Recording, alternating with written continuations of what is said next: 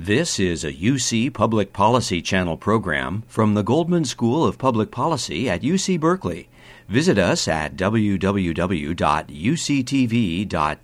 slash public policy for more discussion on solutions for the good of all. Here, good afternoon wherever you are. Um, I'm, we're so super lucky because today is Indigenous Peoples Day. Some people used to call it Columbus Day and uh, in a lot of the country it's been appropriately renamed indigenous peoples day, uh, day. and um, we're really lucky to have chrissy castro with us who is um, a leader in um, in native american vote and indigenous peoples rights. I'm just going to read a quick bio. Chrissy um, just want to make sure we're we can see you and hear you. I'm here. Okay great. Thanks. Um, so Chrissy Castro is Dene, which means she's a member of the Navajo Nation and Chicana. She is a, the chairperson of the Los Angeles City, Count, City and County Native American Indian Commission, and she co-led the change to replace Columbus Day with Indigenous Peoples Day in the City and County of Los Angeles. She was a co-founder of Indigenous Women Rise, which organized the Indigenous Women contingent of a thousand Indigenous women at the Women's March in D.C. She's the network weaver of Native Voice Network, a national network of 35 plus Native led organizations that mobilize through Indigenous cultural values. And she recently launched two projects to build community and political power of Native communities. Locally, the California Native Vote Project and nationally advanced Native political leadership. She's been writing about um, what matters to Native voters and why president, presidential candidates should be listening to Native peoples. Um, and we are so lucky to have you with us. Thank you for spending this day with us, Chrissy, which I'm sure is busy for you in so many ways. Thank you so much for the invitation, Saru. Um, I have, first of all, happy Indigenous Peoples Day.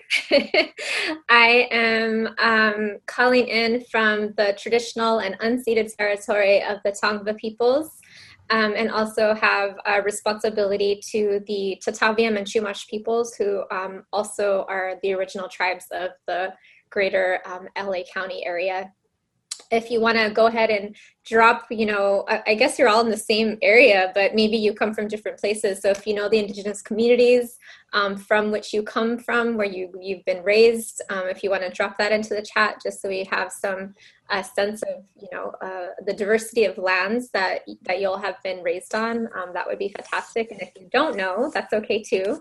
Um, but maybe this is a day for you to um, have that uh, reflection and, and to consider that as well. Um, so thank you so much, Saru, for, for inviting me to speak on this. Um, you know, the first thing I'll, I'll say is that when I was in my 20s, I'm like listening to Saru's introduction, and I'm like, I never would have thought that that would be me. Like, I'd be the person that is um, working on so much voter uh, issues, my politics, um, we're way left. I'm like, you know, just like F the system. This thing does not work for us. So I really um, uh, empathize and understand where our young people are coming from, many of whom have that feeling now, right? So um, I'll say that there have been many pivotal moments that have actually had me full swing to think a different way um, and to do the work that I'm doing because I see it as a tactic and as a strategy. So I'll say that the most um, you know powerful experience that really changed my mind and my view of this was actually when the United Nations Declaration on the Rights of Indigenous Peoples uh, was signed. Um, and uh, so uh, I was part of an Indigenous delegation that went um, to Bolivia to celebrate. And even before that, um, I was part of a, an international Indigenous um, leadership fellowship that um, we've we've basically uh, visited Bolivia right uh, when Evo Morales was um, first elected as president. And um, what we did is we traveled across the country to uh, really understand their movement work um, in Bolivia. and um, it was amazing to see like you know evo morales was the kind of you know the obviously at the at the greatest point of, of position in that country.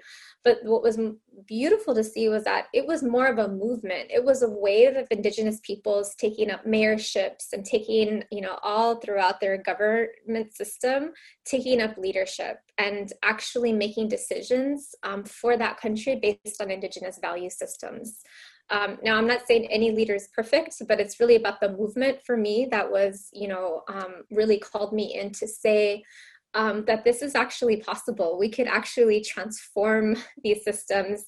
Um, and, and the other very, very exciting thing to me was that um, Bolivia is the place that has the most gender parity as it pertains to um, representation in elected office.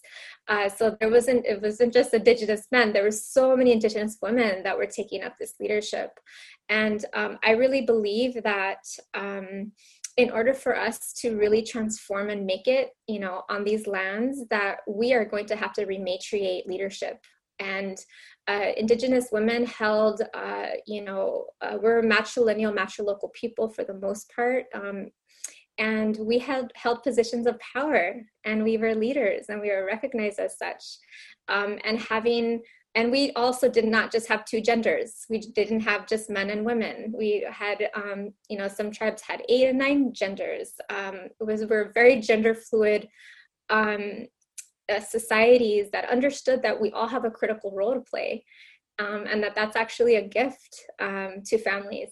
And um, so i really believe that for me uh, you know indigenizing um, and coming back to uh, indigenous value systems and the ways that we uh, choose to prioritize uh, decisions that we make um, are what's not only going to save Native and Indigenous peoples um, in this country, but it's going to save us all. Um, and that we all have a place in that because Indigenous value systems are really about relationships, it's about redistribution. Um, so the idea that you know we didn't show wealth by hoarding it and accumulating it we showed our wealth by how much we could give away and you know so like these uh, value systems and reciprocity like we see that we have a relationship not only with each other as human beings but we have a relationship with the earth and the water. And if we don't take care of those things that, that we're not going to be taken care of. So i really see the the chaos and the devastation and all of the things that are happening as huge huge red flags. Some people don't see as that but i just see them as huge red flags that we are we're a society that's so out of balance and out of order. And so um you know i i just open up by saying um that because uh you know there's there's people in our community i'll say that are very resistant to this idea of voting um because uh for very good reasons right? For all of the the um, relation, the mistrust of government um, that has happened, you know, from contact to now. Um, but I really see it as a critical piece of a larger movement building strategy um, that is about organizing and um, leadership development and all of these other kinds of works. I feel like it's it's part of a much larger larger strategy. So I'm going to um, stop there and just make sure like I'm in the right vicinity of what I'm supposed to be talking about, Saru. Okay. For sure. And if you don't mind walking through your journey of, I so feel you starting from a place of why would we even be talking about voter engagement to now coming full circle. If you could just walk us through that journey, that'd be amazing. Yeah. Well, I also wanted to just um, also just share like you know the history of voting rights for native americans in the country if that would be okay so um basically you know we originally um the the government um managed its relationship with um, uh, Native American people through a department that no longer exists, but it was called the U.S. Department of War.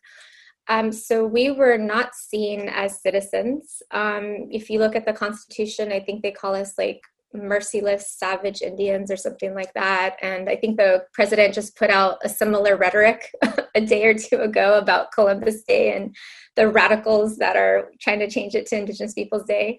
Um, so, oh my gosh, it's so um, it's it's it shouldn't be shocking, but it's so shocking to me that that white supremacist mentality that began colonization through um, I don't know if you all are aware, but um, during contact, um, as the you know uh, Columbus uh, came into the to the Caribbean, um, there was actually a papal bull. So it's like a the Pope's decree, a papal bull that basically said that um, it was called the doctrine of discovery, which meant that um, if people from Europe that were Christian came to any lands and found people that were not Christian, that um, those lands are actually vacant because those people are not really human beings.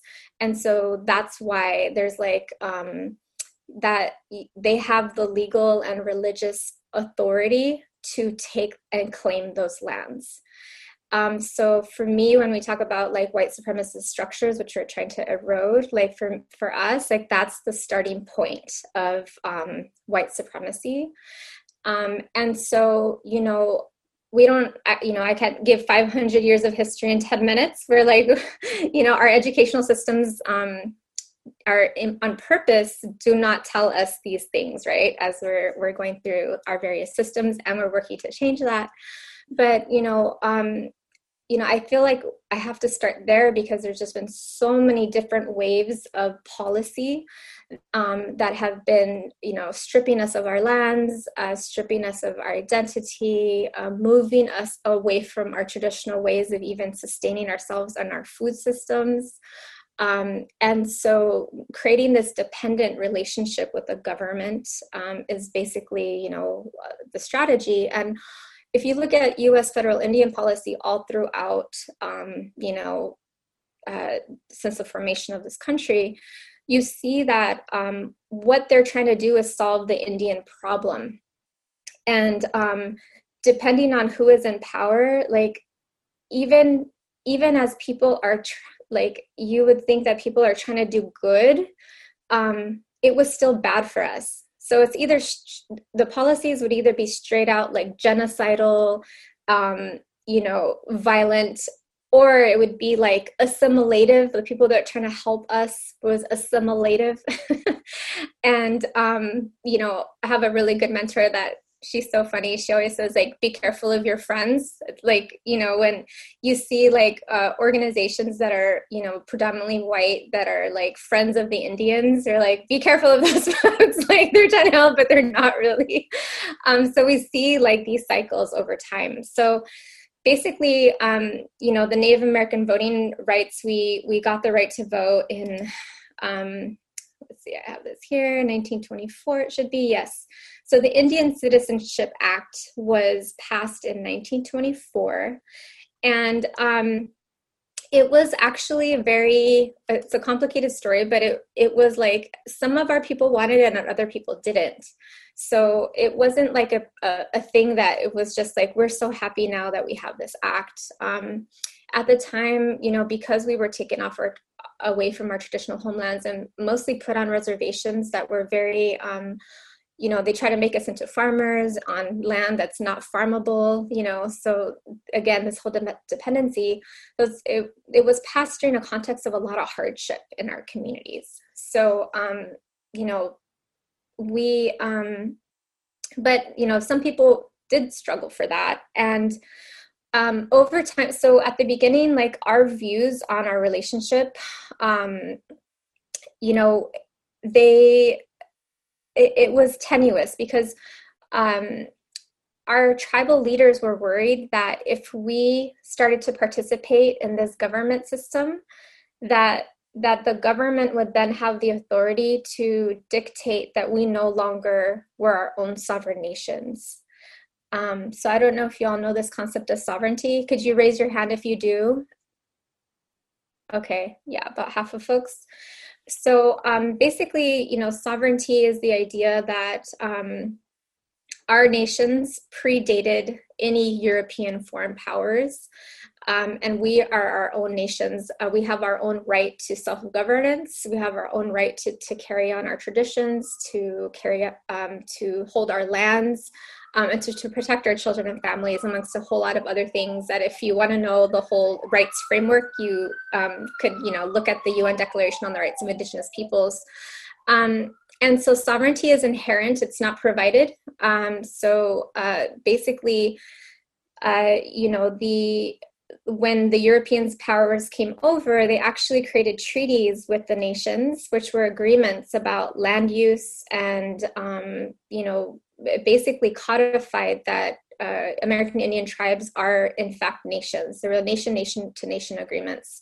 So um, our tribes, when the Citizenship Act passed, were very worried that if we started to participate, um, all of a sudden the government would cease to see us as sovereign nations and so that is um, i feel like a really core piece of the of the of the of the what would you say the rub that we experience um, through uh, voting rights even today. So um, i will also say that it's very interesting because although we got the right to vote in federal elections many states did not grant us the right to vote so we could not vote in state elections. So you see examples of, for example, in Arizona, New Mexico, they had to fight um, as recent as the 1950s to get the right to vote in local and state elections. Um, and I think there's an example, I'm forgetting which state, but they didn't get the right to vote until the 1960s in their state elections. And that for me sounds shocking until I realized that how um, insidious currently, contemporarily, we are also still being suppressed and still being, you know, there are conditions that make it practically impossible for us to vote now. So I don't really think the struggle around voting rights is over. Um, I think many of us more, have more access, but um, this this struggle really continues. So although we have it in theory in 1924, we still really don't have Native American voting rights in this country. I see a whole bunch of hands raised, so I'm curious about what the questions are. So Saru, no, you should keep going, Chrissy. We'll, we'll, have plenty of time. You're with us till 11:30, right? Yes. Okay. Yeah, we'll have plenty of time. You finish your thoughts, and and then you and I can talk for a little bit, and then we'll open it up to the hands. Beautiful. So, um, so yes, so very, very difficult landscape, very difficult history um, for us to then work in this landscape of, of Native American voting rights. Um, also wanted to mention the, the importance of the Voting Rights Act for us. Um, so Native Americans are the have had the most Voting Rights Act cases taken up by the Supreme Court. Um, there's uh, been about 75 known cases um, and you know that we're not able to take up um, litigation through that mechanism but we still really use a legal strategy as a way for us to fight for our voting rights. So um, i'll just you know some of the examples of what kinds of um, you know uh, premises that we fight for those rights are um, you know, they include uh, challenges to at-large elections. So um, basically, you know, packing a, a, district. I'll give you a recent example of that happening. Um, in um, Navajo Nation, it's very at the tip of the northern part of the Navajo Nation um, in San Juan County, Utah. It's a very um, rural area. Um, it's about 60 65% Native American, mostly Navajo, um, some Ute as well. And um, the way that they structured their county commissioner uh, seats, they basically packed all of the Native American areas into one district. So there was one Native seat. And they divided the rest of the county into areas that were predominantly white. So ever since the county has existed, there's only ever been one Native American commissioner, even though it's a 65%, you know, majority Native county. And um, that that place might seem so small, but it's so significant because that's actually the base of where the Bears Ears fight has happened. So, you know, the protection of our sacred lands is really that county commission has had so much influence on um, you know how the there's been a desecration and a, a, a minimizing of the of the of that sacred site.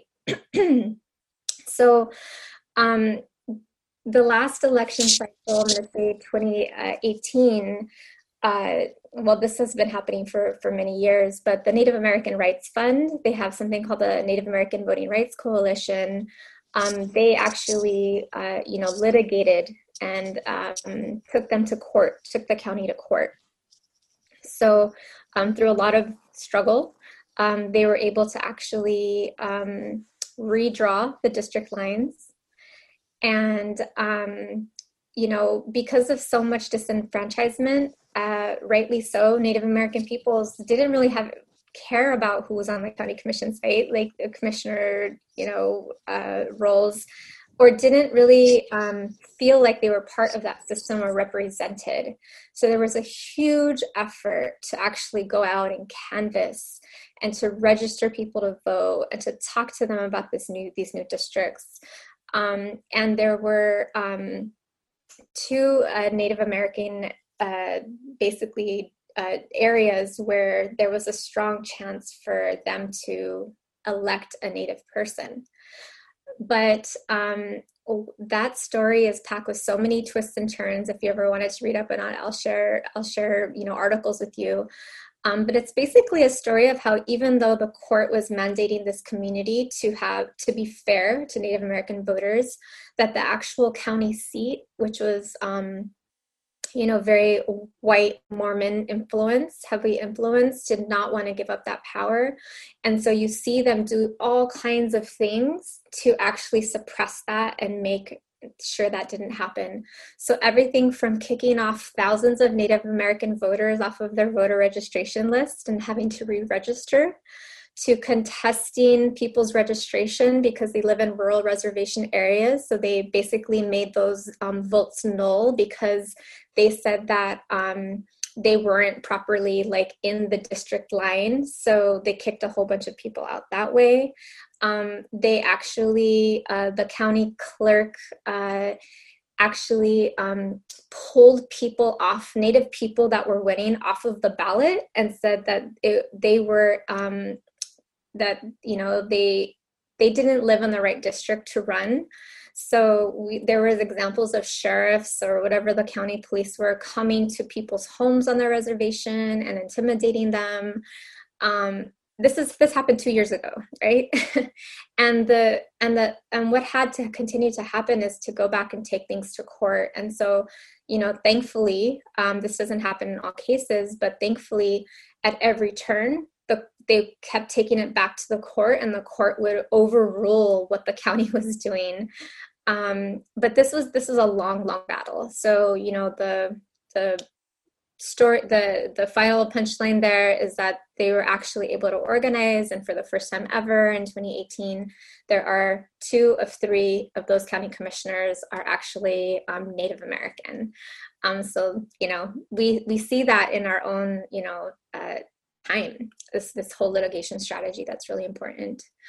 Um, i think maybe where i would, would want to go next is just kind of giving you some of the kind of contemporary landscape and understanding of kind of where we're at um, as far as you know how we're working to make sure that native votes um, that native people are engaged and that we're um, you know turning people out to vote in this election cycle uh, but I could also talk more about other, you know, Voting Rights Act cases. Uh, I'll, I'll share another good story.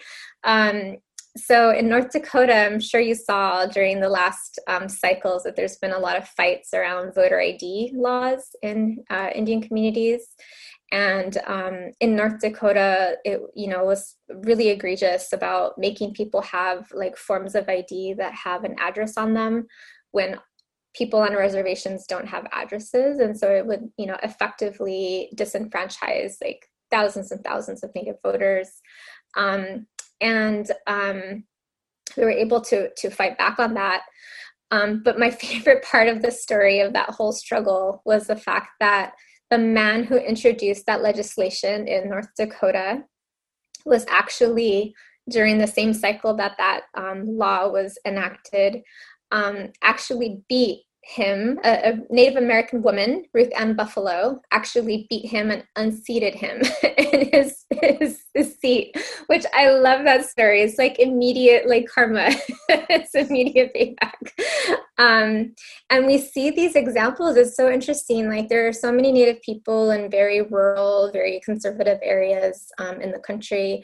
Yet, um, and we we have Republicans, we have independents, we have you know we're not a homogenous, although we do lean majority um, Democrat.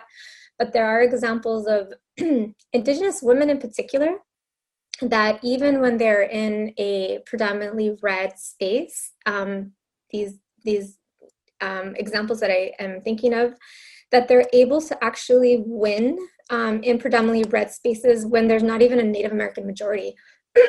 so Ruth Ann Buffalo is one example. I mean, Congresswoman Sharice Davids in Kansas, you know, is another. Um, there, there are just so many examples that we have um, of of uh, us being able to win against all odds. Um, so um, I'm going to stop there because I feel like I'm rambling now, and I just want to make sure I'm really focused and talking about what you want me to focus on. Sorry. No, no, it's great. it's wonderful to have you. Um, thank you again for being with us today. I did want to go back to your initial comments about, um, you know, young people really feeling like voter, you know, what what is voting and and why that's not relevant, and all the organizing work you've done in your life, you know, including the fight to, to, in LA at least to change from Columbus Day to Indigenous Peoples Day. How do you see the organizing and social movement work connected to the voter engagement work, or how has your perspective on that changed over time? Yeah, thank you. So um, there was about um, I don't know ten years ago or so. Uh, one of our partners, the National Urban Indian Family Coalition, they held um, they chose 12 cities to hold focus groups on political participation.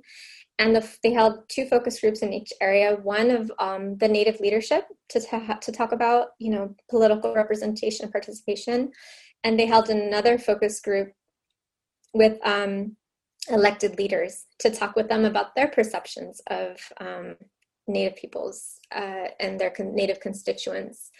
And um, although they were anonymous we did we did get to get like the summary versions and some quotes from those sessions. And one of them particularly struck me as something that i was so upset about. And basically he said you know well i don't really have to worry about na- my native constituents because they don't vote um, they don't we don't really know who they are like we don't understand their issues like there this this feeling of just like you know they we don't matter you know we don't we don't count we're not big enough of a community there's no responsibility that they have. And um, i was actually glad for that kind of you know frank uh, you know report back because um, what it did for me is to help me to understand why as we were you know in all of these various fights um, why we were not really being paid attention to.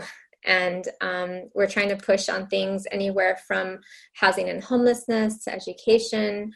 Um, and our elected officials don't see us as holding any kind of political power. They don't feel responsible to um, our community and our conditions in our community. And so, um, you know, that that was like the first kind of uh, wake up. And then, you know, over time with organizing in LA, um, I'll give you the example around Indigenous Peoples Day, given it's a timely uh, conversation. So, with the whole fight around Indigenous Peoples Day, I honestly thought that it was going to be a pretty open and shut case. Like, LA City Council is uh, predominantly made up of people of color from communities that I feel like very connected to, that we're all grew up in and raised in and i just thought it was like a non-issue like i was really really naive to think that and it took us two and a half years to get this thing passed um, and in that course of and and i'm actually glad for that time frame because i think if we did like an open and shut victory, it would have been largely symbolic and nothing would have really changed. But the way and the process was just as important as the actual day uh, changing. So, um, what we had to do um, was to educate our city council members about Native issues. And I was honestly shocked. I mean, I shouldn't, like, again, I shouldn't be shocked, but I was shocked about how little they knew about Native American people. And so, rightly, like, if you don't even know the basics about us, how are you going to serve us as your constituents? How are you going to address the, you know, our communities? Um, and and that it, I'll say ignorance didn't only extend to the North American Native community. It very much extended to our relatives that are indigenous from Mexico and Central America. So, you know, LA County has the largest number of Native people of any other county in the country. Um, I would argue that there's the most indigenous peoples of Central America and Mexico as well in, in LA County. Yet um, our public officials have really no idea and are completely like lost on, on our issues. So much so that, you know, and this is one of our ally city council members. Um, we were sitting and talking through, you know, uh, having a meeting about this, and there were there was a, a member of a land-based tribe in LA, and there was myself, and there was also an indigenous leader from um, uh, you know Mesoamerican communities, and um, the city council member uh, whom I love, and just it's an indication, I think, more of our system, the systematic erasure of Native and Indigenous peoples that people don't know these things. So I don't always hold the individual, like, you know, but, you know, this was like a trusted ally. and he turned to us and said, Well, I understand why you and you are fighting for Indigenous Peoples Day, but I don't understand you. Like, isn't it like, I don't exactly remember the language, but it was like, aren't you like no longer indigenous or like what you know like basically like that's totally in the past you know talking to indigenous peoples from mexico and central america as if like they didn't exist. And i had to step in to say actually the largest language indigenous language spoken in the americas is mayan. Like we have the most mayan speakers of any other you know uh, indigenous group um, and then that person was just blown away so um I really, you know, see voting in the context of deep organizing work, um, and it's changing people's understanding of who we are as peoples. It's like it's a deep, um, you know, work around um, helping elected officials to uh, pass legislation that is actually going to help our children, our families, and communities. Um, it's really part of so you know um, in Saru's introduction she she shared that I've co-founded two organizations one the California Native Vote Project and Nationally Advanced Native Political Leadership. Um, and with the California Native Vote Project what we do is we we do something called integrated voter engagement which I'm not sure if y'all have heard before. If you can you raise your hand if you've heard of that before okay. Couple people yeah. So integrated voter engagement um, is basically the idea that you can't just pop in at the last minute and ask people to vote in the ways that you want them to vote. Um, you actually need and and oftentimes what happens is that somebody you know hires a crew to come into a community that's not even from that community to just do the job of door knocking or whatever the strategy is to to turn people out to vote or to vote in a certain way and integrated voter engagement is like the antidote to that. It's not about last minute people helicoptering in from the uh, outside of the community. Um, it's actually about the um, value system of holding, um, you know, relationships with community all throughout the year and moving on issues that the community cares about. So, California Native Vote Project, for example, we are working on an Indigenous education uh, campaign, and we run that campaign all throughout the year. Um, we have a youth organizing group, they run throughout the year. Um, so, our membership base, we have about 9,000 people in our base throughout the state of California. We're active in 20 counties our membership base knows who we are and they understand our value systems and our vision and what we're about. And we're in constant communication with them, whether that's email, phone, text. So we're a trusted messenger. So the idea of integrated voter engagement is basically that you just don't do vote work outside of the context on its own, but you have to do it in the context of community organizing, fighting for the issues that are going to support um, community wellness and, and health. Um, so that's that's what integrated voter engagement means. so that when the election cycles come up, and we come to our membership base, they're like with us. So it's easier to pick up the phone or send them a text or send them a mailer. They're like, okay, we know who these people are. We trust them. Yes, we're gonna we're gonna we're gonna you know move forward in this way.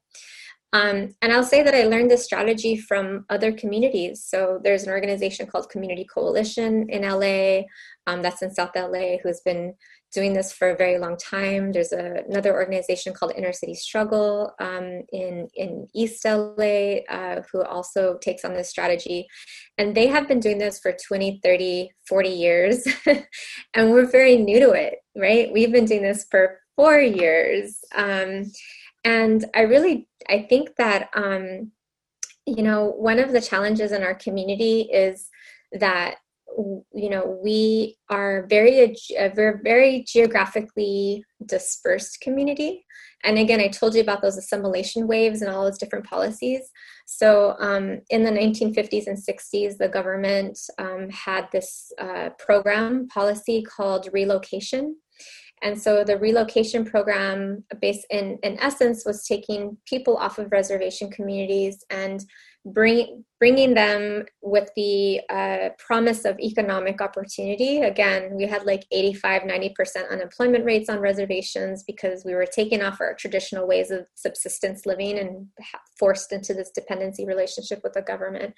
So lots of our um, grandparents took that up because they wanted to provide for their families. So what would happen is that they would get a one-way bus ticket to these major urban centers um, and the again, the Bureau of Indian Affairs, which used to be the Department of War, the Bureau of Indian, Affairs had these satellite offices in cities, and because they saw how other racial ethnic communities were um, would would come together to create like neighborhoods they didn't want that for us because it was a policy around assimilation. They were seeking to americanize us.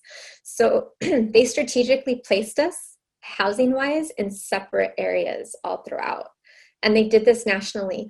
So even though LA County has the largest urban Indian population in the country, um, we don't have a neighborhood. We don't have an ethnic enclave. We don't have a space. We're just scattered. So um, it makes finding Native people to build political power very, very difficult and um, i have recently just been so excited about you know if there's one silver lining in this pandemic for native organizing is that it forced us to look at digital organizing approaches. So i'll give you an example of how like this has helped us to prepare a strategy. Um, the the um, we we basically did voter registration and voter education and ask people to join our membership base out in the field like in community events powwows and, and other events. And we register people to vote. We educate them. We, we do base building. They join as members. Through the last since we started in 2014 no 2016 um, to now, we had about 3,500 people that we had on our list as members um, that we that joined through a conversation, and that was really hard work. And we we worked. I mean, it sounds like a really small number, but given how dispersed we are and how small our communities are, like that was really really heavy lifting on subsequent like you know continuous years. Well, in this pandemic, we have figured out how to use um, like digital organizing strategies. So basically, we've realized that you know if we create petitions around issues that people care about. we can actually get their contact information. We ask them if they're Native American, and we've been building. We have now a list of eight thousand. So over the over the you know two months we have found you know whatever my math is horrible but that many more thousand native american people through a digital strategy. So now i'm feeling like oh my gosh this is not just good around voting and political power. This is about community building. This is about um, fortifying our traditional indigenous languages. This is about making sure our children understand their culture, like to find Native American people, and it's that just that alone to connect to community is really pushing back against that policy, which was meant to isolate us and meant to Americanize us. And so we have more ability to find our people through this organizing strategy through this colonial vote project, right? so we're just super excited um, if we've been able to build this base uh, and grow this list in just this short time frame like what you know what how many people we can eventually get up to. So in the state of california also the largest population of native people than any other state in the country. Um, there are about a million uh, native peoples here um, and there's 500,000 eligible voters, and that's because we're a very um, young population. So um, we are tending to have a lot of children who are currently ineligible to vote, but um, we so there's about 500,000 eligible voters, and our um, goal is to have a base of 10% of them, so 50,000 um, voters. And I always thought that was an impossible number to hit, and now I don't think it's impossible because of this digital strategy. So um, we're super excited about this. Like, we really feel like this is, um, you know, we are growing our political power. And um, yeah, lots more to say about that. But again, I'll stop there. Just so Saru is helping me to navigate. no, I'm so glad you you're talking you're about how hopeful you are. I mean, there are other signs of hope. You mentioned Sharice Davids, also Deb Haaland. I mean, it's it's absurd that we've waited this long to have Native American representation in Congress. But do you feel like that is a sign of hope of changing perspectives despite all the hate and rhetoric coming from Trump? Do you feel like there's a change in perspective not only among native peoples but non-native peoples as well towards the native population. I do. I think that um i think that when people are sh- like understand or and have the opportunity to like come in to see our perspective that that people are very um willing to do that you know? And I, i've been surprised in some of the campaigns that we've run um, how I thought we were going to brace for so many trolls and it's been the opposite. There's been so many allies that are just like yes for native people. This is their land. Like i i was prepared for the worst. Like we we um the la indian commission put out a covid psa and um that one i thought was so like american pie like there was nothing controversial in it. But oh my god the trolls the anti-vaxxers the disbelievers like we literally had like thousands of people saying stop putting fear in people and you know all of these things. So we were prepared for a lot of blowback as we put out these these kinds of campaigns but i am i'm pretty shocked about how few are really you know negative. It's really interesting. Um, but i do i do think that as we're seeing more native women more native leaders in positions of power and um, we are getting visibility like we never had before. So the first time ever during the you know Democratic convention, we saw um, Auntie Deb, as we like to call her, um, Congresswoman Deb Haaland, um, provide an address at a really important time slot. And that is so important because we're always included, but we're usually like, you know, at a time where nobody's paying attention or just kind of slotted in. But she was given a prominent speaking role at a very important time and i think that was the democratic party just trying to say like look we're diverse you know?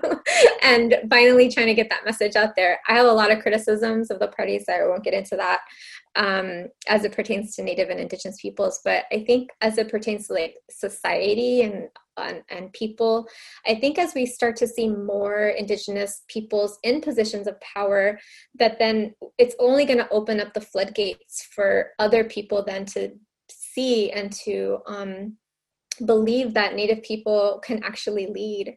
Um, so there was, uh, I did a focus group in New Mexico with um, a number of Native women that went through an Emerge program, which is to get um, women into elected office. And there was a Native American cohort. and some of the stories that we heard there were, were both for people who didn't get elected and for people who got elected was so much about how people don't look at native and indigenous women and think elected leader like people think we're not electable people do not fund our races early on, which is really important for somebody to be able to to be a contender. And so, you know, the story from the woman who wasn't elected, she was an attorney. She'd worked on all kinds of like, you know, community issues, had a lot of connections. Um, but there was an area that was um, a very wealthy area that, you know, basically determined lots of the, um, the you know, how elections turned out. And so she went to door knock um, and she said, I, you know, went very presentable um, you know i'm here i am as the candidate let's talk about the issues and she saw and she said she got very depressed because very very soon into that experience she realized that those folks in that community would never give her the time of day because they did not see who she was they did not see her value systems they did not see her experience they did not see all the things that she brought they only saw a navajo woman and they were like no Navajo woman is not going to be a leader in this area. Um, so that was incredibly defeating for her. And she has gone on to do amazing things. So, um, you know, our stories continue. But on the flip side, um, there was a, a state legislator um, named Georgene Louis who described how it felt to actually get elected. So she shared that when she went into the legislators' quarters or lounge or whatever you call it within the state capitol um, that you know she was met by a lot of you know older white men um, who did not look like her and they basically said you're in the wrong place. This is for legislators. And and you know so she kept getting these you know the people thought she was a cleaning lady. People were you know questioning her credentials. Um, and uh, we hear this from Native and Indigenous women all over the country um, that even when they're elected, they're not given, um, you know, any kind of like respect in that way. Um, so I do believe, though, that you know, as we can, so it's it's about who we think we see phenotypically or experience-wise as who can be our leaders. Um, and so I think that as we continue to see more and more, it's only going to open up uh, open up those floodgates around the the mental models that we hold about who who are actually leaders in this country. Awesome. I have one more question, then I know there are a lot of people waiting to ask questions, so we'll open it up. But just lastly, I was hoping you could talk a little bit about the Native Voice Network and the way in which um, you describe it as mobilizing through Indigenous cultural values. Exactly what does that mean? Is that also how you're doing the voter engagement through cultural values and, and culture? And I would love, if you don't mind, for those that don't know about the Bears Ears fight, to, for you to talk a little bit about it. Um, and is that at all connected? Mobilizing around sacred land, around sacred space, does that help when it comes to voter engagement and political engagement?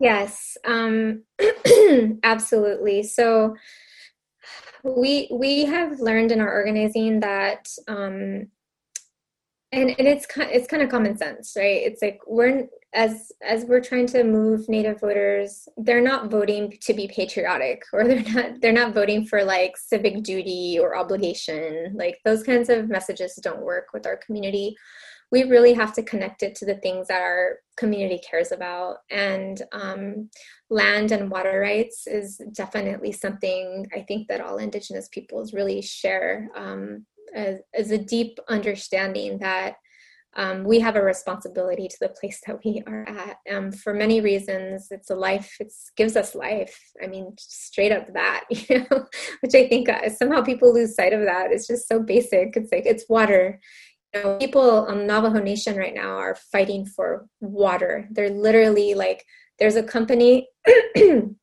that all you have to do is put the piping like less than a mile away in order for them to get water. And there's like this corporation that's like blocking the community from being able to access it like right now that that battle is going on. So like you know for us to be able to connect the reason why to build political power to build native power is for us to make sure that we can you know uh, take care of our land and water and take care of our people take care of our children take care of our elders like that's all of the indigenous um, value systems, um, as well as the values that I'd shared about about how to organize with each other. Um, that really, I think, helps to ground. Um, so there are like various voting campaigns that are like um, land rights uh, can only be protected if you vote, right? So, very much drawing the connections between um, those things. And I'll also share that I think a lot of folks that came out of the Standing Rock movement. Do folks know what Standing Rock is? Yeah.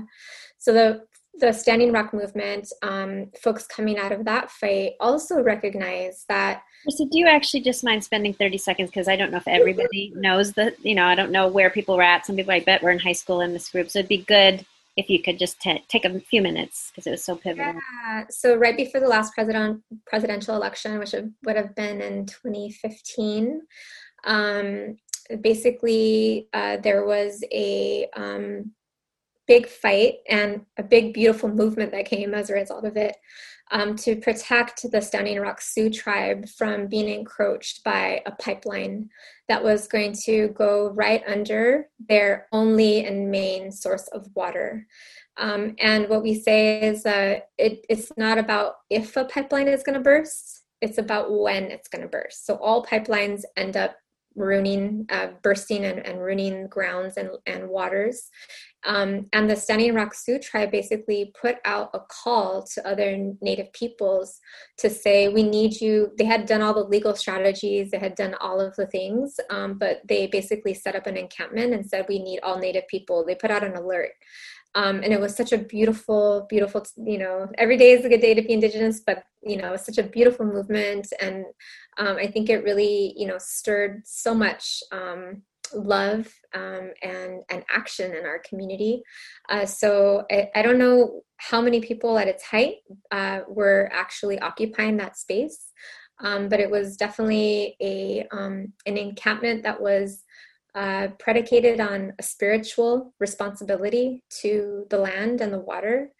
And um, it also revived like traditional um, ways of being amongst the Lakota people um, in that space. So it was very much, um, you know, a spiritual movement. Um, Dave Archambault, who was the chair of the tribe at that time, um, really talked about pipelines as um, being snake and that you know we cut the head of this one snake off but the snake has many heads and so native and indigenous peoples are fighting pipeline development all across the turtle island um, and um, but what, what what came out of that movement though was a recognition that the people who are making these decisions are actually not people who are holding our same value systems and so uh, out of that movement, there came a lot of folks who recognized, like, I need to run for office. I actually need to be in these positions of power. It's not enough for us to do our direct action, although that's a critical tactic. Like, we actually need to be occupying these positions so we have a say and we can fight from within. And we saw lots of people deciding to run for office. We saw we saw people who are predominantly direct action organizers starting to come into the electoral space to think about building power differently which is so exciting for me because again i'm a believer that these two things are are connected um, and they feed off of each other and um, at least that's what i'm experiencing in my organizing work. Um, so you know i i think that um, as we continue to like have these victories that people are going to see that that this is a, powerful strategy i mean i don't know what the alternative is. Like a lot of um, crit- critics or you know people within our community that say like why are you participating in this colonial system? And um, i don't know what the alternative is. Like we live in this colonial system sadly. It is a colonial system. And um, i don't I, i'm fighting for our community and this these are the tools that i have to fight. So i'm not going to like not use a tool or a strategy uh, if it's going to help our people. All right. I'm going to shut up and let professor cohen uh, start inviting students who've been raising their hands to ask questions. Yeah, thank you, uh, Chrissy. My name's uh, Michael Marco, and I'm SARU's co-professor. Thank you so much for being here. It's a real honor and a privilege to have you. Um, I had a, just a quick question of my own that I wanted, and then we'll uh, draw students in. The first of is, I, you know, your discussion about Native peoples in Los Angeles was really a revelation, I think, and uh, it reminded me of this 1961 movie called The Exiles by Kent Mackenzie, which is actually about the indigenous community in Bunker Hill. Um, that Bunker Hill used to be a, a native uh, community before it was bulldozed to, to build you know a, a, Disneyland in downtown Los Angeles. So that it, it, all the things that you were saying really helped me reflect, or it made me think about the power of that movie about urban Indians in Los Angeles. It was really great. Uh, I mean, uh, a recent rediscovery cinematically. But what I wanted to ask you specifically about, and if you've seen the movie, like please feel free to comment on it. Um, but but um, but what I wanted to ask you in particular was um, something we were trying to articulate earlier in this class, which is why is it that after the, the murder of George Floyd and the the out uh, the, this massive uprising, uh, Black Lives Matter protests, that we quickly turned and in in really moving scenes, particularly in Minnesota, to tearing down statues of Christopher Columbus. And I'm wondering if you could, um, from your perspective, help us understand uh, and articulate that what is at stake in the relationship between Black Lives Matter and the indigenous rights movements, and how you go from protesting the murder murder of a black man in Minnesota to tearing down statues of Christopher Columbus? Well, first of all, the whole Bunker Hill issue, I will say that my grandparents lived at Bun- in Bunker Hill when they came over during the relocation wave. So um, I think lots of us have like grandparents that have like roots in that area. Um, and so, yeah, uh, I, have, I, don't have more to comment about the movie, but um, just to say, like, it's part of our own family oral history, um, that place. Um, but with regard to, you know, the the mass movement that has happened, um, I think, you know, it's not dissimilar to what happened in the 60s. So when we looked at like the Black Power movement, the Chicano movement, I think that those movements are all connected because we also see then that like the American Indian movement was really catalyzed and inspired by by that as well. So I think this just goes to show how connected we are and how connected our movements are. Um, I think that you know, for us to see people unmonumenting and pulling down racist statues, I I don't think it was just Columbus. I think it was Confederate statues as well. Um, so I think that you know there's a, a there's you know a new awakening um, and that people have just had it. I think that the uh, the the the waters of hate that we're swimming in around the overt white supremacy in the White House. Um, I think that you know it has uh, propelled people to to not go through the usual systems, but actually just take it uh, within their own power to actually pull down these things. And while they're largely symbolic, it's something, a physical act um, that actually feels really great. We actually unmonumented um, a statue of um, the uh, Junipero Serra. I don't know if you, you folks know who that is, but you know a lot of people lift him up as a uh, well. He's actually a saint in the Catholic Church now, um, but for California Indians, like he represents the Columbus of California. He he represents um, genocide and uh, forced labor camps, uh, slavery, uh, like lots of abuse against women and children, um, and uh, you know it was really powerful to to pull that down at the time. But it it was done within this whole movement wave of saying we've had enough. So as we're marching for Black Lives, um, that we are uh, sophisticated and smart, and we're a large movement. And 40 million people came out to to march. Um, so it's like while we're doing this, we can also do that. like it doesn't, you know. I feel like it's like if you look at white supremacy and oppression, it, it, it attack, attacks everyone at one time. And we got to attack it back all together at one time. It's not one at a time. so for me, I have a lot, so much love and, and appreciation um, for um, my sisters who are leaders of um, the movement for Black Lives and Black Lives Matter. Um, and I definitely like, you know, we we're connected and uh, we have relationships with each other and they push me forward and inspire me and move me. So um, you know i i just feel like our you know our our collective liberation is really embedded together. I mean in 50 years we're going to see a quote unquote new majority you know right? And so i feel like we're at a time where we really need to think about um, how are we going to work together like what are we what are we looking to build together? And really have this like aspirational hopeful like creative dream of, of what we want to create collectively. Um, and not let this hatred and honestly the the what is the minority and will continue to be even a smaller minority to not let that um, you know reaction take up our creativity and our joy and our, our ability to dream and to create something new because this shit is not working for us. It's not working for anyone. So um, that's what gives me a lot of um, you know hope and strength and i think people are hungry for that. I think you know there's so much chaos and hate and all these things. It's like we're we need to lean into the into the creativity and the joy and and the vision that we have for collective liberation Beautiful. Thank you so much. That was really inspiring. Wonderful. I'm going to turn to the students now and ask them to unmute themselves and ask a question. Hi. Um, first of all, thank you so much. That it's been so inspiring. And um, I guess my question was sort of, what's the? Um, could you expand a little bit more on how the Indigenous movement sort of connects to um, efforts for environmental justice?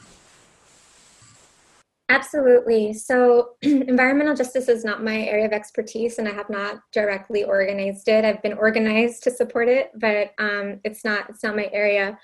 Um, and I, I, I like I hesitate on this one a little bit because I think that um, the master narrative. Um, if I don't know if you saw these '70s commercials, but like we're very much put into these stereotypes as Native and Indigenous peoples.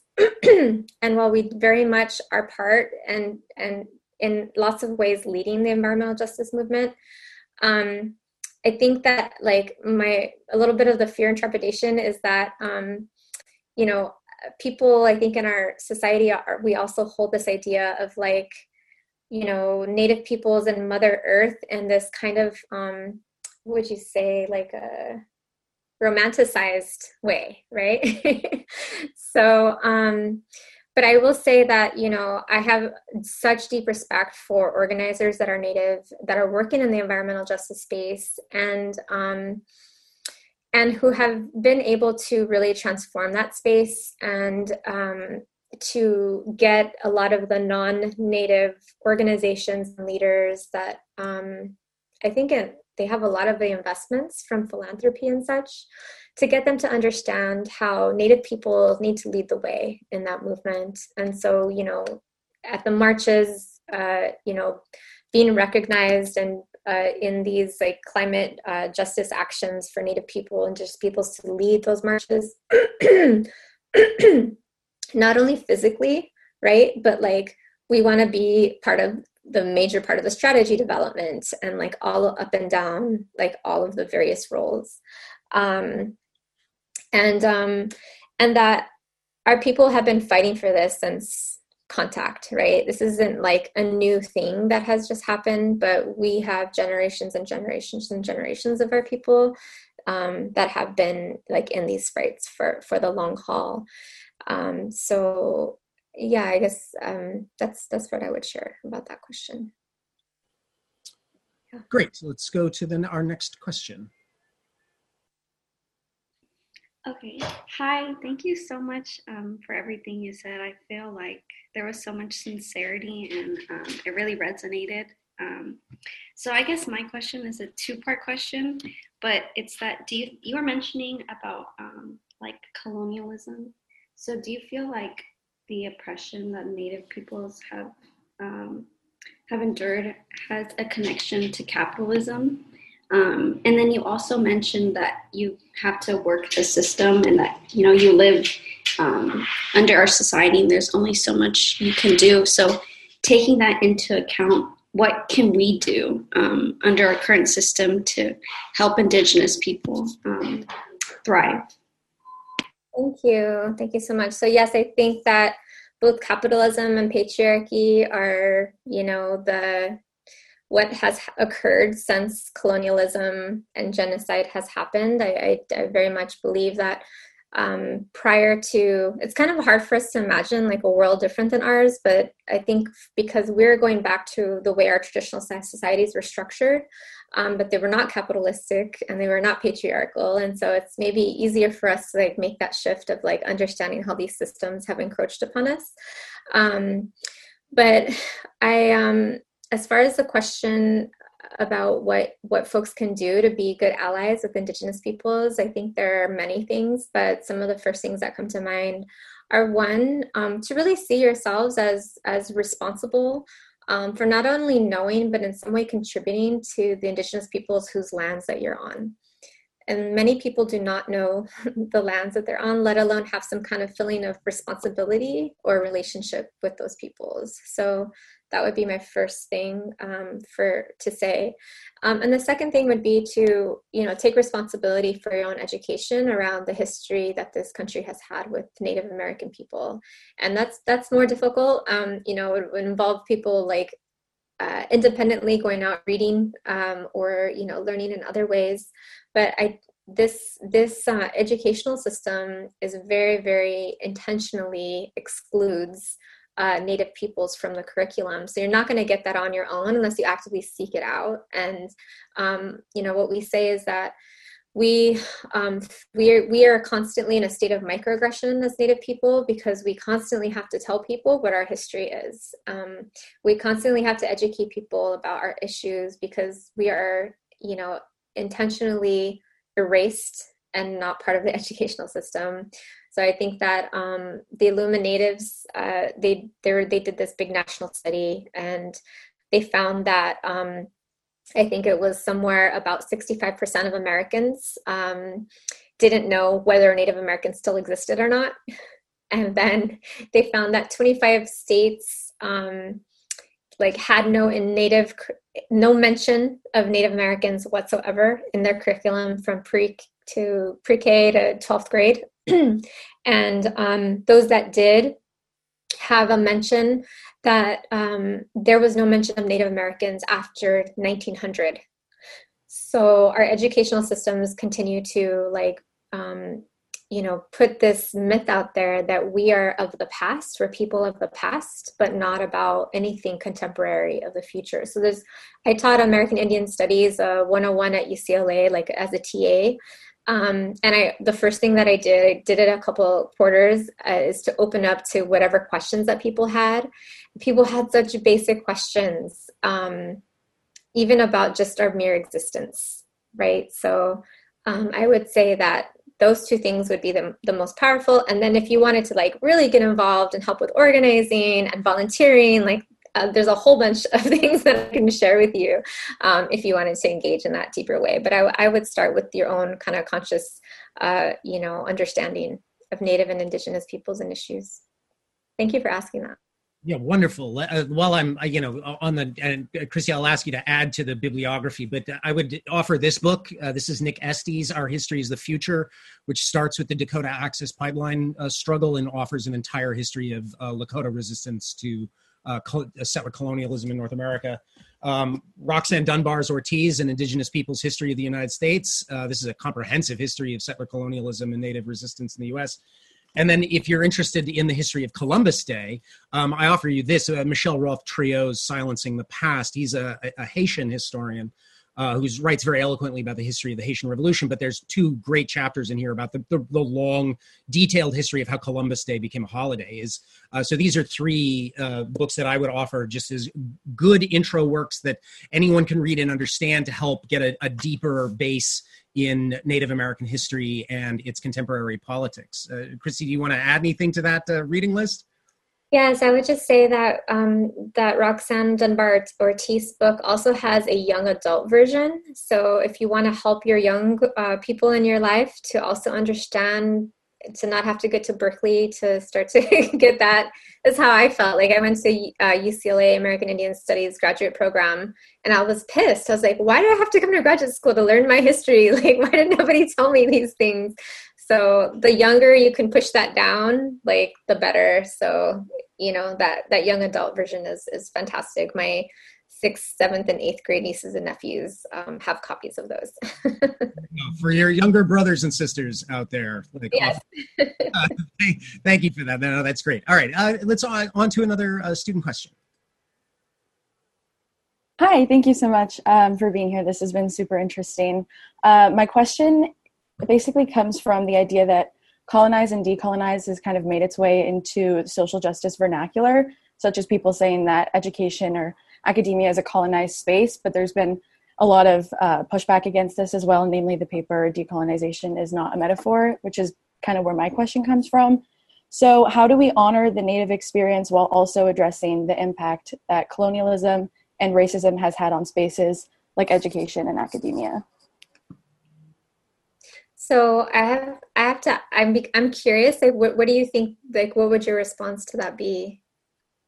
I think it's important to address the impact of colonialism on education, but again, I think colonize is such a specific word, and that's kind of the thesis of the paper is that it's specifically to address the impact that the native people faced and so i think it's it's just like we can't just co-opt other people's words. And i think it's being co-opted at large by namely white people who are using it and just throwing around the term without kind of understanding the heaviness that it has. Um, i don't know if there's a better word to use which is kind of why this question is where this question comes from. Mm, yeah. I mean for me like the the the idea that allowed colonialism to happen is white supremacy and so for me it's like attacking white supremacy you know is is a good start um, for non-native folks i believe because it really it, it, it covers like so much in, in in that and really kind of attacks that kind of root idea at the core which is like we're we're in a battle around ideas and value systems that then like matriculate to a whole bunch of other stuff. Um, but it's interesting like the word colonization and decolonize um, i'll say that I'll, i've struggled with it a little bit because i'm like what does that really mean you know but for me i was in a an organizing retreat with several native organizers and we were talking about how to decolonize organizing because organizing one of our elders pointed out to us um, there are a lot of militaristic terms in organizing. Who is our target? Um, you know, the opposition. Like they, our elders shared, shared like those things are very violent in and of themselves. And so um, we were having this meeting about how do we indigenize uh, our organizing, and um, and and how to what does this decolonize mean? And so we left that meeting um, with the agreement that what it means is going back to our original instructions.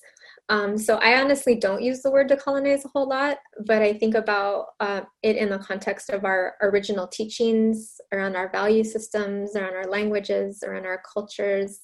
Um, that you know, if we are honoring and holding true to those things, um, that in essence is de decolonial. Um, so that that's kind of where I, I sit with it.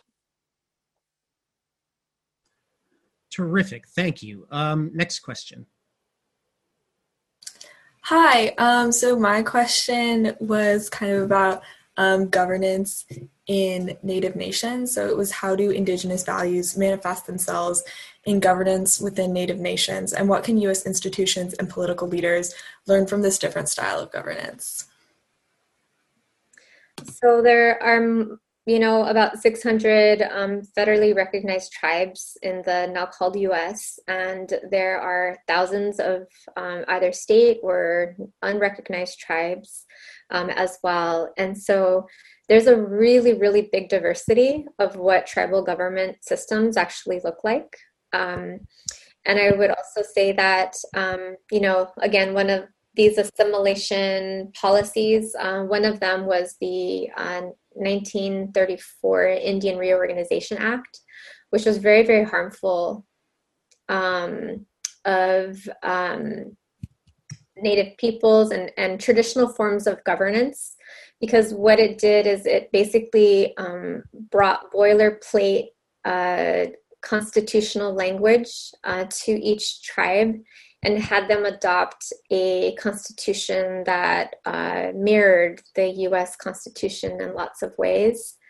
Um, and then the ways that they got us to um, quote unquote approve those constitutions um, was super shady.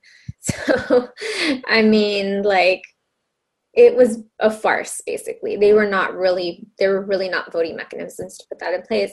And what happened is that um, our traditional forms of governance and leadership were all of a sudden um, at odds with this new uh, government structure that was created.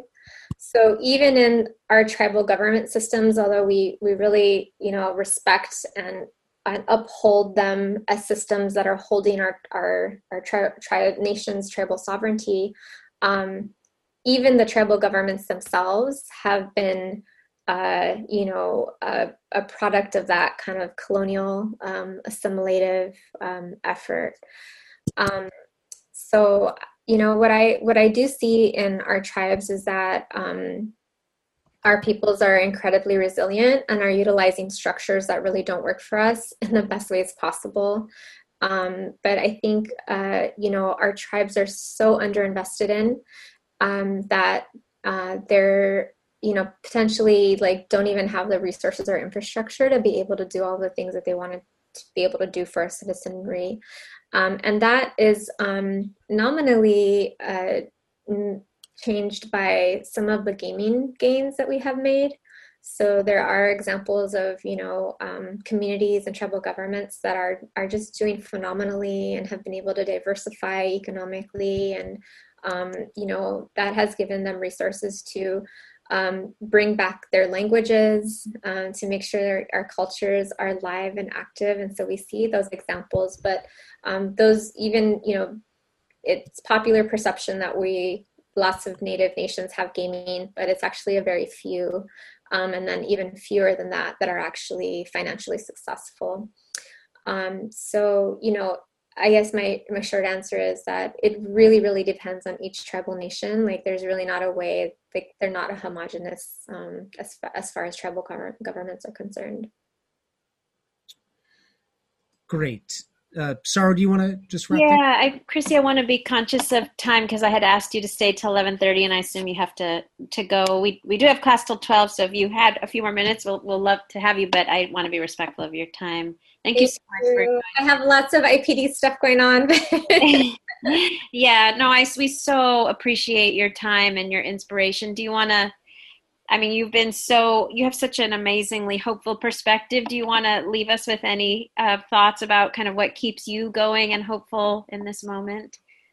Yeah, it's the love of our people. And it's actually, you know, the connection that we have to our community that keeps us moving along. And, um, you know, even in virtual spaces like this, like the head nods, the the energy that you're giving back also like gives me energy too. So even though this felt like a very one way, like, you know, I appreciate all of the kind of love and acceptance and the yeses, like that actually really helps me in all, you know, the spaces where I feel like my cup is filled again. Um, so, you know, it's just love of our people and connection that really keeps me going. So Thank you. all of us going. Thank you so much, Chrissy. Really appreciate your time. Thanks for joining us today. Lots of students are joining me and saying thank you. Happy Indigenous Peoples Day. thank you. Happy Indigenous Peoples Day to you. Thank you. Bye-bye. Bye. Great. Well, that was, um, I knew it would be uh, so on point, um, but it was so incredibly on point with things that we've been talking about throughout the class and even this unit on social movements. Um, so I do want to allow for more questions and conversation about the things she said, but I thought I'd throw in a little bit. Um, she mentioned this thing called integrated voter engagement, which in the field we called IVE. And I did just want to throw in a little bit about the relationship between social movement organizing and voter engagement. She talked about it at length.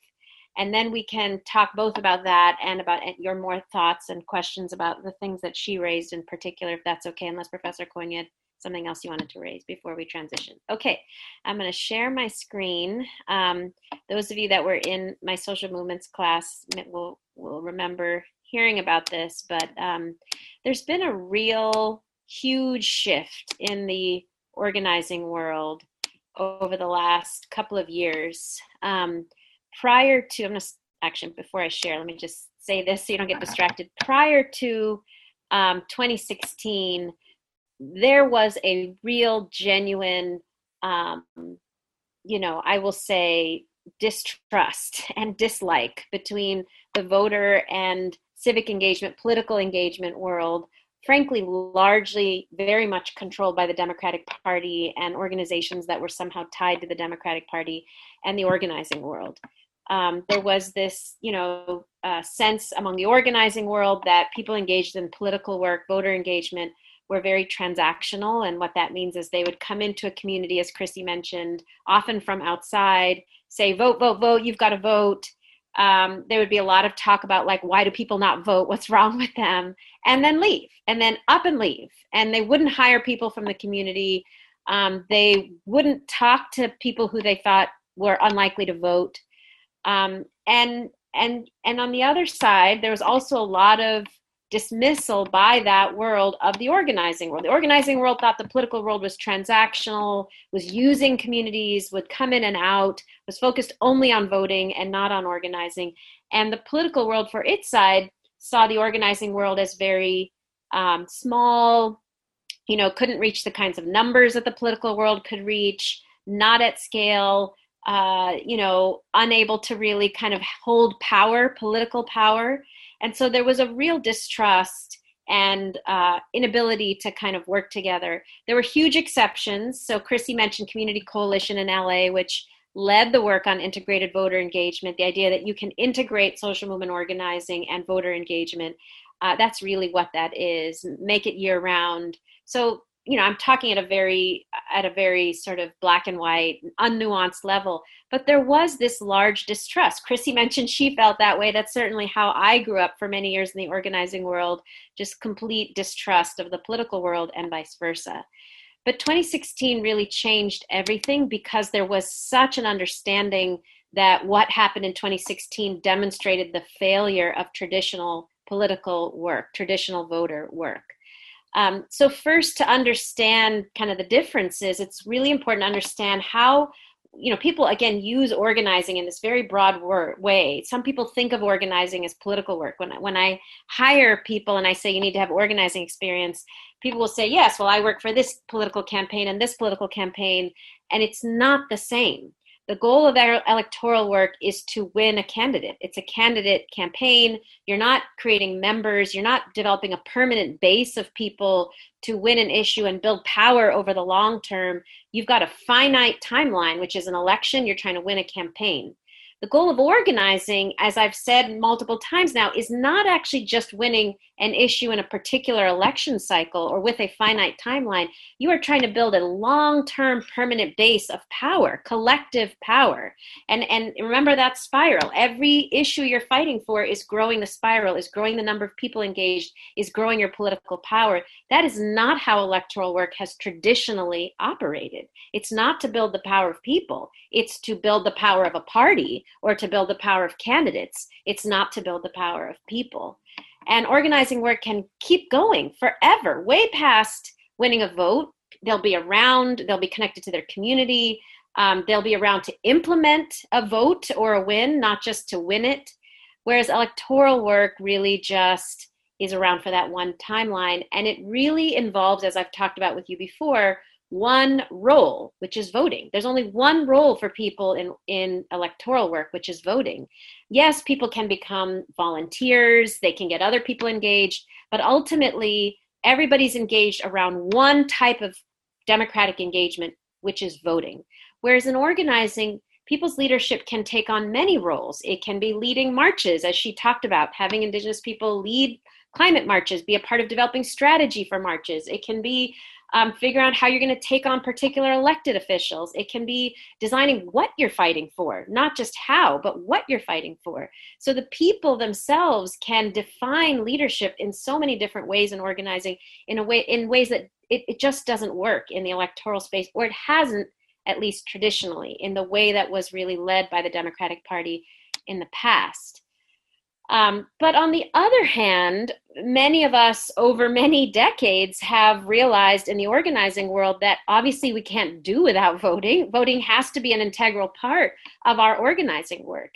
But we have to recognize it as one tool of many. There's voting, then there's mobilization, then there's targeting elected officials, then there's you know communications work there's so many different ways to organize mobilize lift up people's collective voice and power and voting and, and electoral campaigns is just one piece of that but it's obvious and obviously a necessary piece because in order to win we have to get people elected who will actually uh, vote for on our issues that we're trying to get passed. But also demonstrating our power involves not only getting people elected, but holding them accountable, getting people out of office if they don't vote in favor of an issue that the people want. Um, so, both getting people into office and out of office is a critical part of demonstrating our power. Not the only way that we demonstrate our power, right? Hopefully, this year has shown us that people can demonstrate power in a million different ways, and they have without even voting people in or out. But it is one critical way.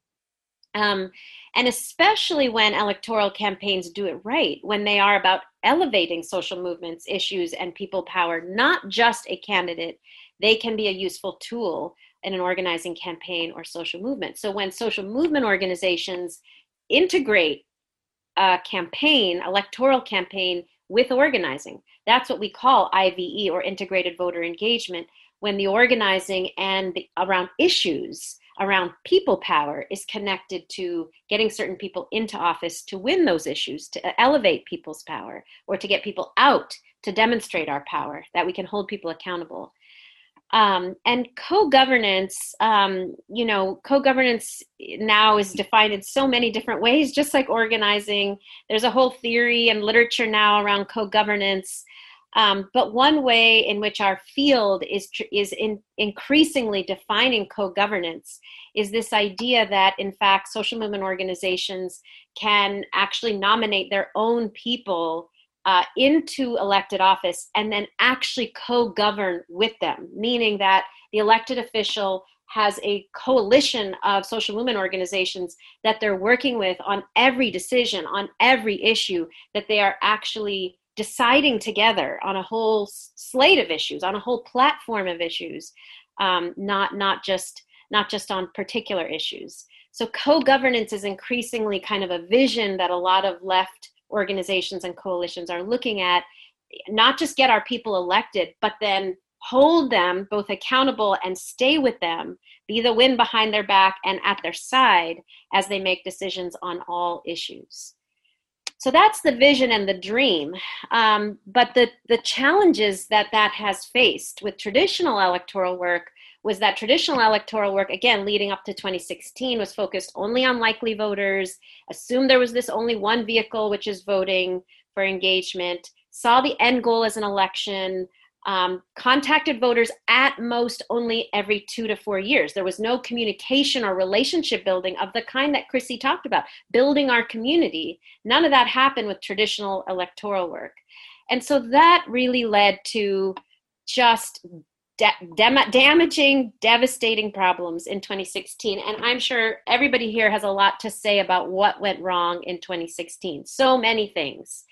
Um, but uh, from the organizing perspective or the social movement perspective, or for people who were working with low income communities or communities of color around the country, the perspective was, you know, this was coming. This is sort of chickens coming home to roost because you've ignored mil- tens of millions of people for so long, assuming they were unlikely voters, assuming they were not worth talking to, assuming that their issues didn't matter.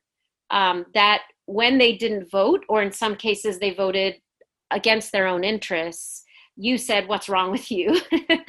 um, but there was a real, I will say, there was a real reckoning in 20, after 2016. The Democratic Party uh, really did begin to think differently, or at least many organizations that huge, you know, there, there's, um, you should know, there's a huge machine on the Democratic side of massive, very, very wealthy donors who support lots of voter work um, on the Democratic side. It's not just that they support the Democratic Party or Democratic candidates, there are very large organizations that large donors support. For example, there's a network of very wealthy donors called the Democracy Alliance. This is um, high net worth donors that support organizations mostly on the left doing voter engagement, political engagement, from unions to uh, groups like Indivisibles or the Center for Popular Democracy. Um, even color of change get i've gotten funding from people in the democracy alliance but uh, prior to 2016 a lot of those high net worth donors convinced by democratic pundits and consultants were focused on uh, again likely voters in likely states and counties um, not being very, you know, I told you before that the wisdom of those political consultants is don't talk about race, don't talk about gender, don't say the words women. These things are third rail, they would say. That was the advice. Um, and just so much uh, proved that all of that was so wrong in 2016. So I told you already about one example of us that after 2016, when I approached Amanda Renteria, um, political director, campaign field director for uh, for Hillary Clinton, and I said, I'm sitting on 13 million people who don't vote. Um, I know the issue that's going to motivate them, and they said, well, we don't know. We need to see polling to see if this actually would motivate uh, voters. Um, and so we said we set out to prove them wrong, and so we said this is a population mostly women mostly single mothers 40% under the age of 24 don't vote 12% voter turnout rate um, and you know we know that the way to talk to them is not just to go knock on their door from somebody outside their community and say vote vote you should vote it's good for you vote um, but rather to have their peers talk to them about the issue that matters to them the most which is their wages and so we put the issue of one fair wage on the ballot. I explained some of this before, um, and we want we we we succeeded in getting enough signatures to put it on the ballot for November 2018, and then the Republicans took it off the ballot. Um, and said, We're going to make this law because they understood something the Democrats didn't, which is that this would mobilize a lot of low wage voters, a lot of women, a lot of people of color. And so they passed it. But when they did, they said, We are doing this to keep people from voting. We promise to keep uh, to gut this after the election. Um, after so in November 2018, their plan was let the election happen, and then we promised to decrease the wage back from 12 back down to three dollars.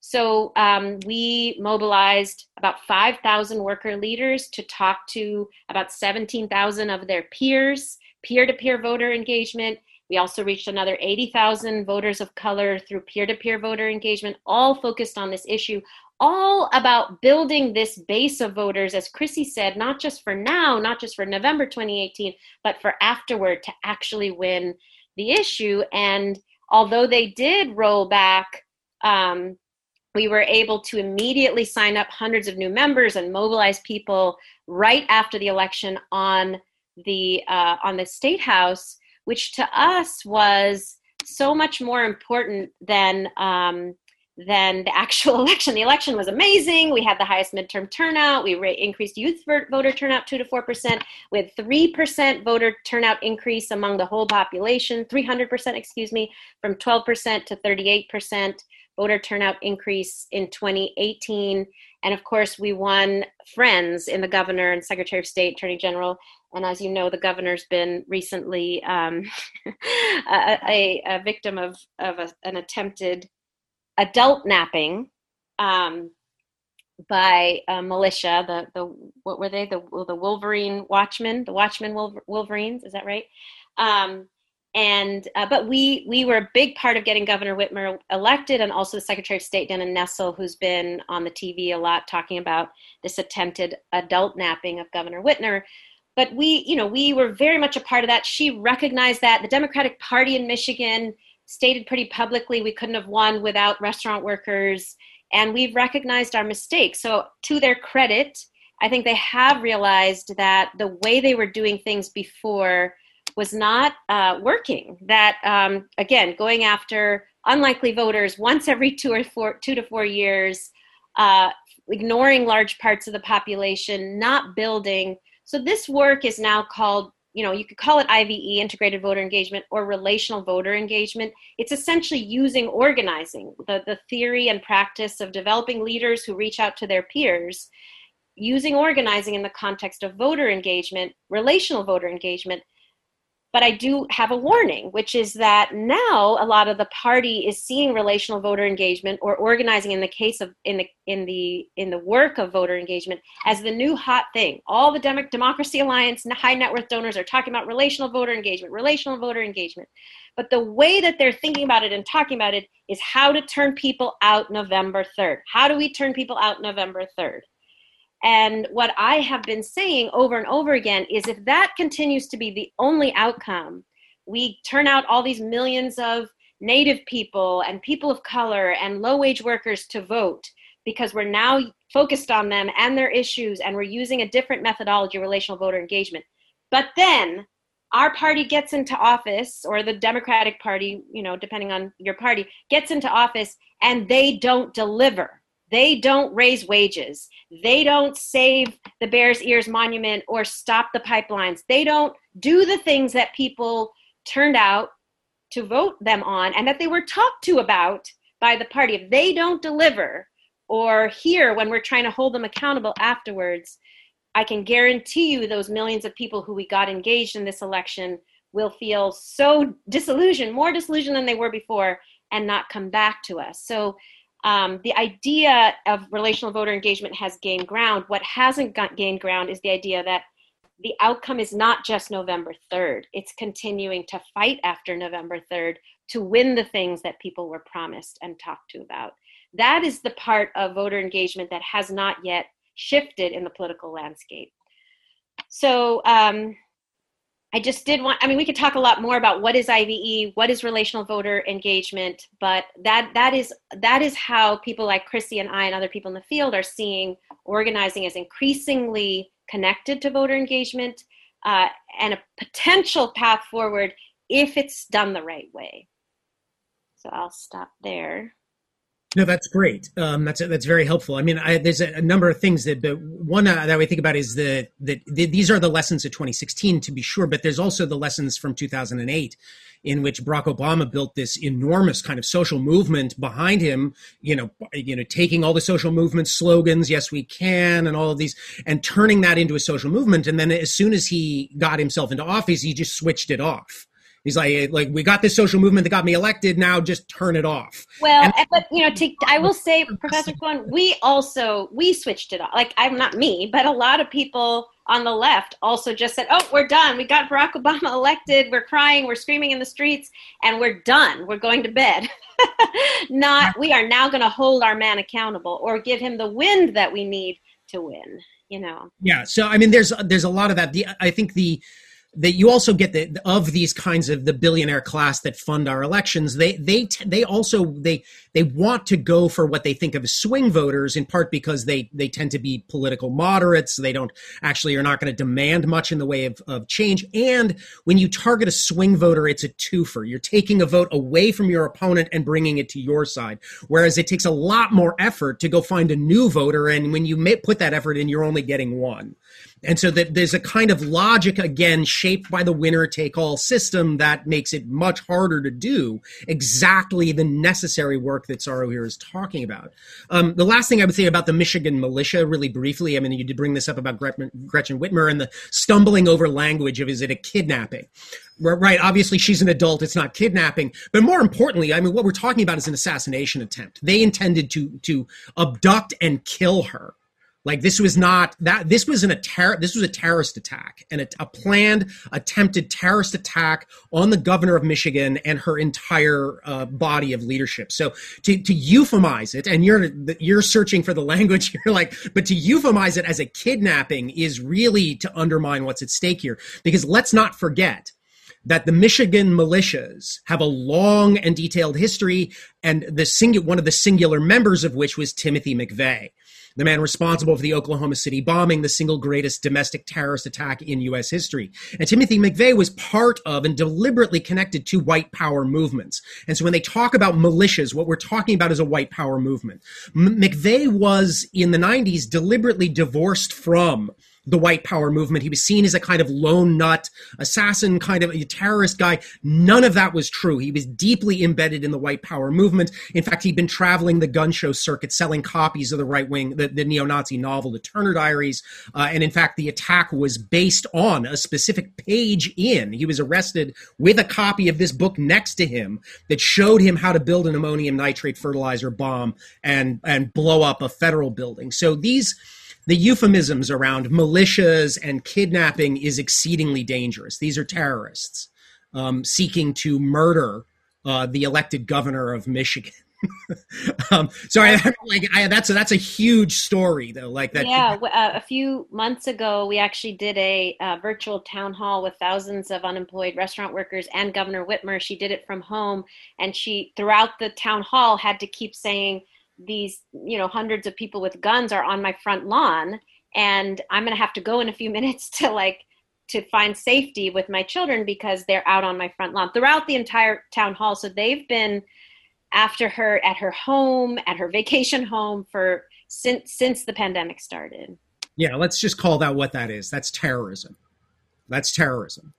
Um, all right. Uh, I mean, great stuff. What questions do you have for Saru about relational voter and and social movements of, uh, and their relationship to election? Uh, Vivek, do you have a question? Yeah. Yeah, hi, Professor. I was just curious about how the methods of integrated voter engagement begin. Like, does it begin with peer to peer conversations or does it start with like community oriented training? Like, how do you begin getting people who aren't likely to cast their ballots to actually go out to vote? So, the group's doing IVE, and for those of you in the Bay Area, a really amazing group that's doing this and has been doing it you know copy you know not copying i'm sorry learning from community coalition in la because we're all in relationship with each other is apen asian pacific environmental network in richmond and, and oakland. Um, you know uh, they they're doing this. But so the, thing to know about ive is you you can't start it just on your own with a group of people. Ive is done by groups that have been doing community organizing for a long time already. So they have bases of people.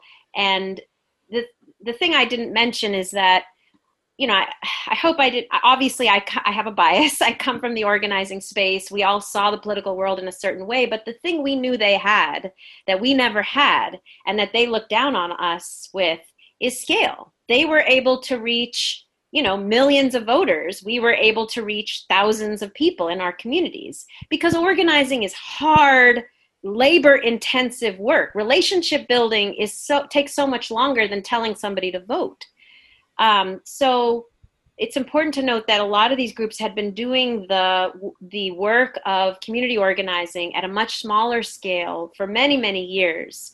Then they started to integrate voter engagement into their community organizing. So they were already talking to people about you know toxic waste sites or um, a community uh, benefits agreement against DreamWorks, which was building a uh, you know a studio in LA, or they were already having campaigns on issues in their communities, and then they would start to integrate voter engagement into that or organizing work. And the voter engagement they were able to do at much larger scale because you know they were having deep relationships with thousands of people and then those thousands of people would lead them to tens of thousands of more that they could have lighter touch relationships with or that they could get their leaders who they had deep relationships with to have those relationships with others so i, I just want to say ive and relational voter engagement you you need to start from somewhere. You need to start from a base of people that's already organizing around issues that understands what their base cares about and is moved by. So Chrissy